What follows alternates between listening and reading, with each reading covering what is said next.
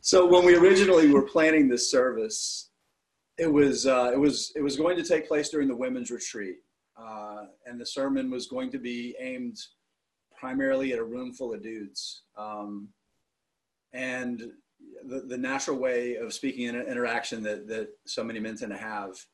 Um, you know, in short, uh, many men are kind of programmed as fixers. Um, when someone, you know, comes up to us and shares an experience, it's common to just see a problem and offer a solution. I mean, the funny thing is, you know, it's it's it's so ingrained that, I mean, I just kind of kind of made the assumption that most men are this way, and even even that is kind of baked into, you know, the one of the problems with, the whole idea of of mansplaining. Um, and when I came up with the idea of the service, my intention, and this is as thick with irony as it gets, was to help men fix this behavior. Uh, it's such an assumptive behavior. I started writing this homily with the assumption that, like I said, every guy does it. You know, and that's a broad brush, um, and it shouldn't apply to every man or to men only. Um, so instead of mansplaining about it, let's talk about me. Uh, I am a top-notch mansplainer. Um, I can engage in any conversation with anyone and find the problem and know the solutions, even when there are things that need to be fixed. I'm so good at it. You know, I literally just did it right now.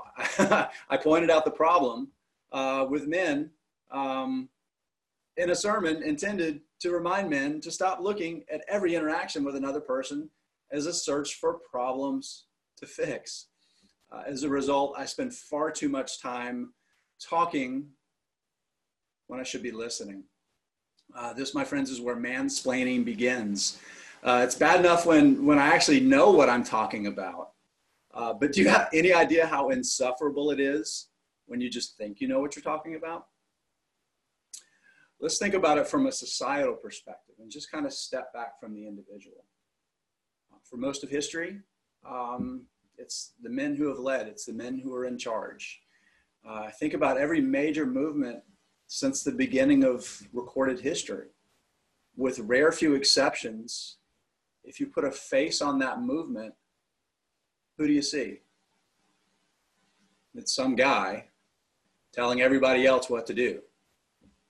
Um, so it's not just um, how how to a large extent how many how many men, especially myself, are uh, are wired. It's also what society still holds up as the example of what men should aspire to be and what people should aspire to be a leader someone who knows what to do someone who tells people what they need to do actually one of my favorite quotes is attributed to one of those men who knew what to do. Abraham Lincoln was purported to have said, It is better to remain silent and be thought a fool than to speak and remove all doubt. I love that saying. And I make an attempt to remember it before speaking in public. Here's the funny thing is that chances are Abraham Lincoln didn't actually say that. Uh, and if he did, it was because he heard it from someone else or he read it somewhere. but I think it's still a great quote. I think there's a deeper meaning to it than just being caught spouting off about something you don't know or, or just being caught being wrong. Because here's the thing you may know the answer, you may be an expert. There are a lot of things that I, I am uh, an expert in. I know lots of answers about lots of things. but I'm not the only perspective. And my evolutionary drive to be the alpha, the fixer, the one with the answers, when I mansplain, when I dominate the conversation, it crowds other voices out.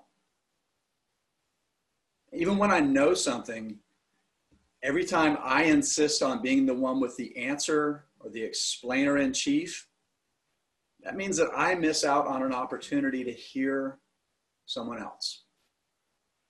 Even if I know more about the topic, hearing from other, other people with different levels of experience, different experiences, different expertise, or just a different perspective than our own is often more value than me just droning on about here's how to do it, or well, actually, or here's the right way. Let's take it, let's take it to a different level, another level. I think one of the things that I've had to come to really terms with is when I mansplain, I sell myself short.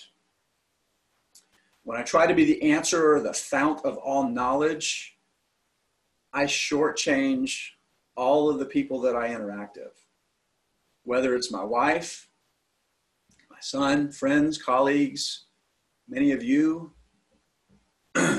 when I don't give other people the opportunity to participate, when I dominate the conversation, I don't give people of everything that I can fully offer.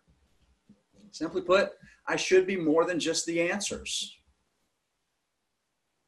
This has actually been one of the hardest lessons for me to learn and to take to heart, especially as a father and as a spouse.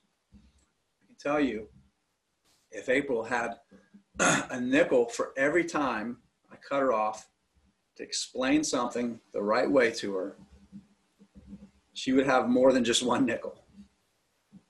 The thing is, is, is in the greater interactions in the world, listening is somewhere where I can truly shine. If you're one of the people that tends to mansplain, dominate the conversations, listening is somewhere where you can truly shine too, especially if you're an expert, especially if you have tremendous experience in something. By listening, I don't mean just sitting there, your mouth closed, nodding at the right times and smiling and muttering, mm-hmm, mm-hmm, when you think it's appropriate, and just waiting for other people to shut up so you can talk. I mean, truly listening, being present with that person or with those persons. If you're really an expert in a topic, or if you are the fount of all knowledge, and I know a lot of you, and a lot of you really are, you can better serve the people in your life by helping them find the answer instead of just giving the answer at every opportunity. If we think back through our own lives, I can tell you that it wasn't someone telling me the answer to something that truly taught me the lessons about that thing. So, with that in mind, here's my handy dandy guide to knowing if you're mansplaining.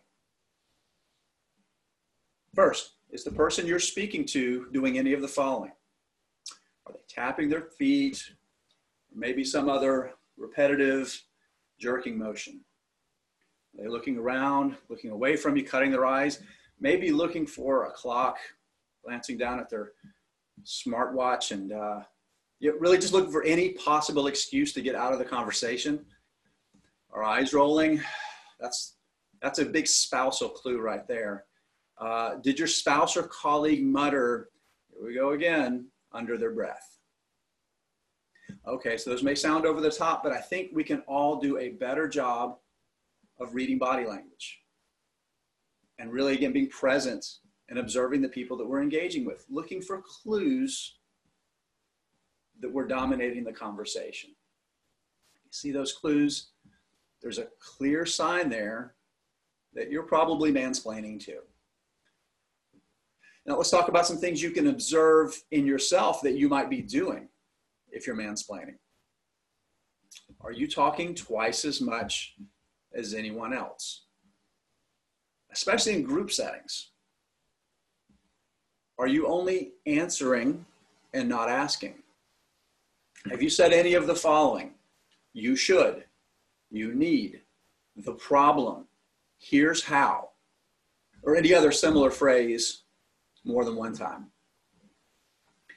Have you cut people off because I, I just I have to make this point, or this is really important and I don't want to not tell you, or some other similar thing? Now, if you see those behaviors in the people you're speaking with, or exhibit any of those other behaviors yourself, you're not just mansplaining, but you're selling yourself short and you're not giving your full whole self. I've certainly learned that about myself. I also think when I do it, I'm taking the lazy way out. It's a lot harder to shut up and listen. it's harder to be more present. It's harder to be engaged with your interactions with people, to encourage voices to speak up. It's harder to ask questions to elicit engagement, to empower the voices that we all too often silence by dominating that discourse. You can just ask any of my fellow board members. They see me fight this battle every time we meet. I'd like to leave you with some final thoughts. In these troubled, uncertain times, I think it's more important than ever that we work to break the cycle of mansplaining. Not, not just to clear the way for every other voice. We need to listen to ourselves too. I promise if you're talking, you're not listening to anyone. You're especially not listening to yourself. Our lives are usually so full of noise, so full of distractions. Right now, the one thing we all have an abundance of is the opportunity for silence. I think we should take advantage of this opportunity. Life is not a radio station, it's not a TV broadcast that has to fill every second with programming. Let the silence wash over you. Listen. You'll be surprised what you hear. Chances are probably more important than anything that could come out of your own mouth.